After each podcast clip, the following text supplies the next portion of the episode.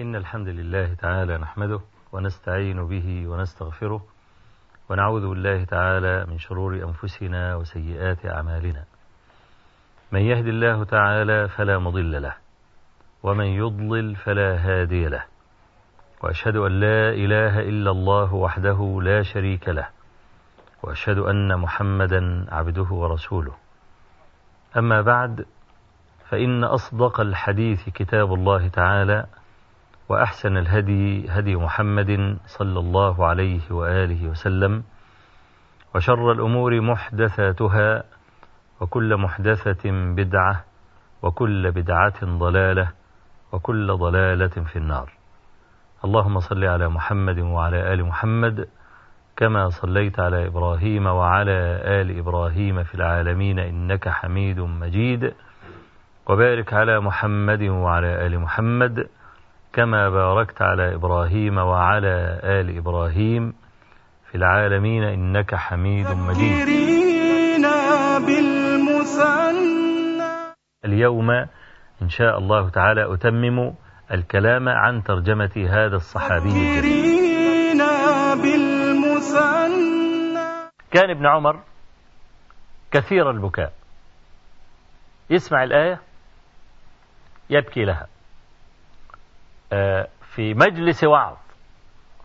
والذي كان يعظ هو عبيد بن عمير أحد التابعين. مش صحابي أبوه اللي صحابي. عمير هو ده اللي صحابي إنما هو كان تابعيا. وكان ذا لسان كان منطلقا. فكان عبيد بن عمير له مجلس وعظ. ولم يكن يتصدر للوعظ آنذاك إلا أهل العلم. وعظ أهل العلم عليه نور. بخلاف اللي عمال يصرخ. يعني ممكن واحد عمال يصرخ على اخره ويتنطط على المنبر ولا على الكرسي والكلام ده. تلاقي ناس بيعيطوا ساعات يعيطوا من الصداع. ما بيعيطش من الموعظة. كتر الصراخ. لا. الموعظة وعظ أهل العلم مختلف خالص. ما كانش يعظ قديما إلا أهل العلم زي عبيد بن عمير. كان يتلو الآية. آية واحدة. زي ما في هذا الخبر بيقول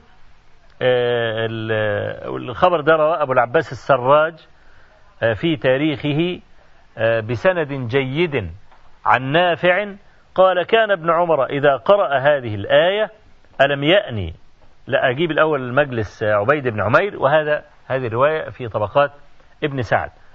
كان ابن عبيد بن عمير يعظ فقرأ قوله تبارك وتعالى فكيف إذا جئنا من كل أمة بشهيد وجئنا بك على هؤلاء شهيدا؟ فبكى عبد الله بن عمر حتى اخضلت لحيته. بقت لحيته دي بتنزل بتنزل مية. لحيته دي شربت الدموع والدمع بيتساقط من لحيته. حتى قالوا لعبيد عمير كف فقد أزعجت الشيخ.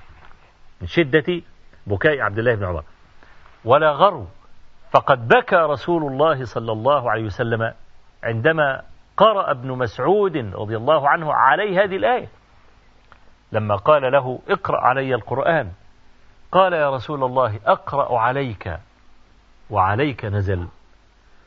قال إني أحب أن أسمعه من غيري. فقرأ عليه من النساء حتى وصل إلى هذه الآية. فكيف؟ إذا جئنا من كل أمة بشهيد وجئنا بك على هؤلاء شهيدا قال حسبك أي كف عن القراءة. قال ابن مسعود فالتفت إليه فإذا عيناه تذرفان. أي إذا النبي صلى الله عليه وسلم يبكي.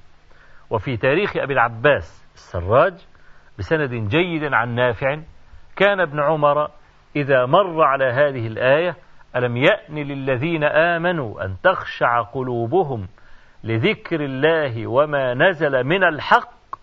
كان. كان يبكي ويغلبه البكاء. والبكاء عند سماع آيات القرآن مطلوب شرعا. مطلوب شرعا وقد ذكر هذا في غير ما آية من كتاب الله عز وجل. وأثنى الله عز وجل على الذين يسمعون آياته فيجاوبون آياته بدمع العين. آه وذكر أبو نعيم في كتاب الحلية عن نافع قال كان ابن عمر إذا فاتته صلاة العشاء في الجماعة أحيا بقية ليله. إذا فاتته صلاة العشاء في الجماعة أحيا بقية ليله. ليه؟ عندنا حديث رواه النبي رواه مسلم في صحيحه من حديث عثمان بن عفان رضي الله عنه أن النبي صلى الله عليه وسلم قال من صلى العشاء في جماعة فكأنما قام نصف الليل ومن صلى الفجر في جماعة فكأنما قام الليل كله. شوف الجماعة بقى اللي ما بيصلوش أساسا. العشاء في جماعة من صلى العشاء في جماعة كأنما قام نصف الليل. فابن عمر كان إذا فاتته صلاة العشاء في جماعة يحيي الليل كله رجاء أن يدرك أجر صلاة العشاء في جماعة. وفي لفظ لحديث عثمان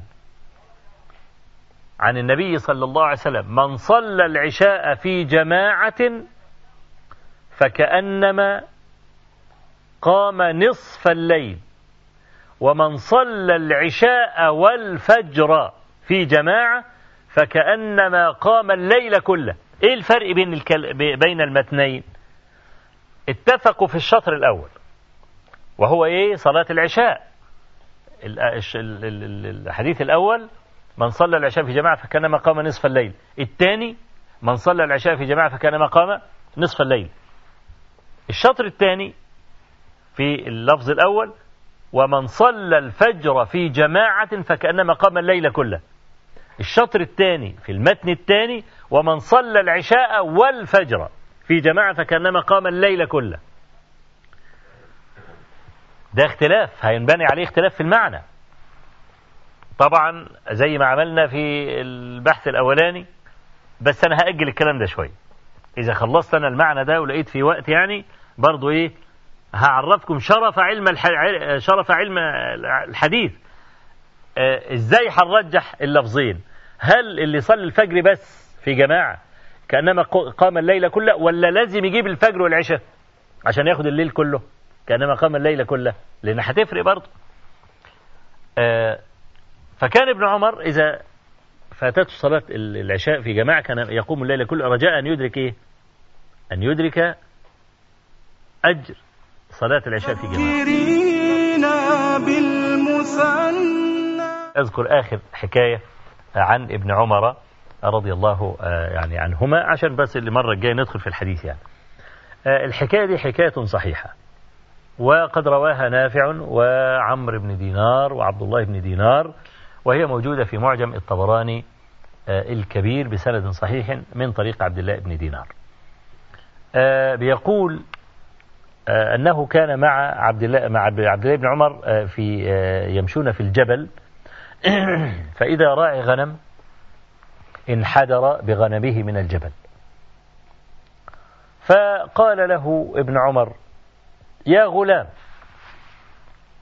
أعطني شاة من غنمك.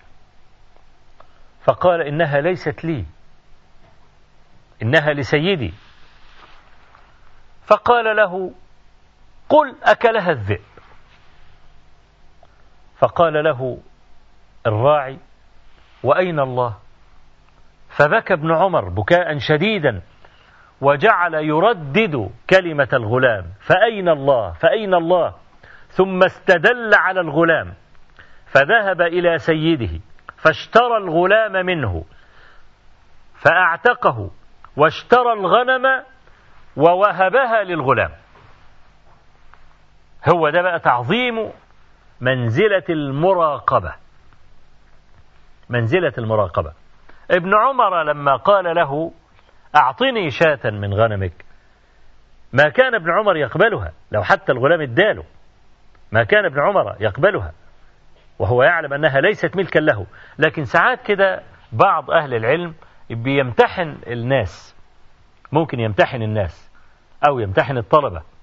فيقوم يقول له افعل كذا فيقوم إذا فعل الغلام يعرف أنه هو إما متهاون وإما أنه يعني لم يفطن إلى مراد الشيخ من ذاك الامتحان. زي ما بيحكوا يعني عن الإمام الشافعي أنه أراد أن يمتحن يعني آه، تلاميذه يوما فأعطى يعني كل واحد فروجة زي ما الحكاية أنا قرأتها لكن لم أقف على إسناد الله يعني.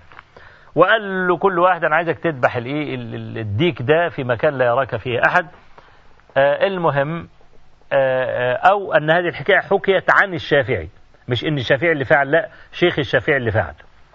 المهم شيخ من المشايخ يعني امتحن الطلبة بالكلام ده. خد يا ابني كل واحد ياخد له ديك ويذبحه في مكان لا يراك فيه أحد. كله جاب الديوك مذبوحة ما عدا واحد فقط. قال له ما ذبحتش ليه؟ قال حيثما كنت في أي مكان رأيت الله يراني. فقال أفلحت وأنجحت يا بني. أفلحت وأنجحت. ليه؟ لأن هو الذي فطن إلى المعنى الذي أراده الشيخ. فشوف ابن عمر من انفعاله لجواب الغلام. قال له استدل على بيته ذهب اشترى الغلام واشترى الغنم أعتق الغلام وهب له الغنم. ودي كانت الحقيقة آه، يعني آه، كان خلقا لابن عمر. كان إذا مر على غلمانه وكانوا آه، كثيرين. إذا رأى رجلا أو, أو غلاما من الأغيلمة دول أو عبد من هؤلاء الأعبد حسن الصلاة. عنده خشوع واقف كده بيبكي مش عارف الكلام ده. كان إذا أعجبه سمته ونحوه كان إيه؟ يقول له أنت حر لوجه الله. فكأن المسألة دي كترت قوي. كل شوية الغلام يقف ويسب العين لتحت وعيط ومش عارف الكلام. ابن عمر يقول له أنت حر لوجه الله. فالجماعة اللي حوالين ابن عمر قالوا لسالم قالوا له يعني أبوك كده بيضيع ماله. ما هو الغلام ده بفلوس. ما أنت بتاخده تبيعه إذا اتعذرت ولا حاجة بتاخده تبيعه في السوق وترجع بقرشين. فقالوا له كل شوية يقول لي أنت حر أنت حر أنت حر الفلوس هتروح. ودول بيخدعوه. كل دول بيمثلوا عليه وبتاع الكلام ده. فقام سالم إيه نقل الكلمتين دول لأبيه. قال له يا أبتي إنهم يخدعونك. فقال له يا بني من خدعنا في الله خدعنا له. إذا كان هو بيخدعني فإن, فإن الله لا يخدع. وأنا معذور. لو جالي واحد وذكر لي ربي سبحانه وتعالى أنا معذور إن أنا أتخدع. ده كلام ابن عمر. ليه؟ لشدة حبه لربه تبارك وتعالى. زي ما واحد يجي يستشفع بفلان الذي تحبه بدون ما تستوثق من فلان مجرد ما ذكر اسمه حصل لك قلبك رفرف. تقول له ده انت جاي من عند الغالي. وعلى طول تقوم وتخدمه والكلام ده وتديله وتكتشف إن الراجل ده كان خداعا. و إيه اللي خلاك تغتر؟ لما ذكر حبيبك. فأنت معذور. الحب يعمل كده. فعشان كده قال له يا بني من خدعنا في الله؟ خدعنا والله تبارك وتعالى أسأل أن يجعل ما قلته لكم وما سمعتموه مني زادا إلى حسن المصير إليه وعتادا إلى يمن القدوم عليه إنه بكل جميل كفيل وهو حسبنا ونعم الوكيل وصلى الله وسلم وبارك على نبينا محمد والحمد لله رب العالمين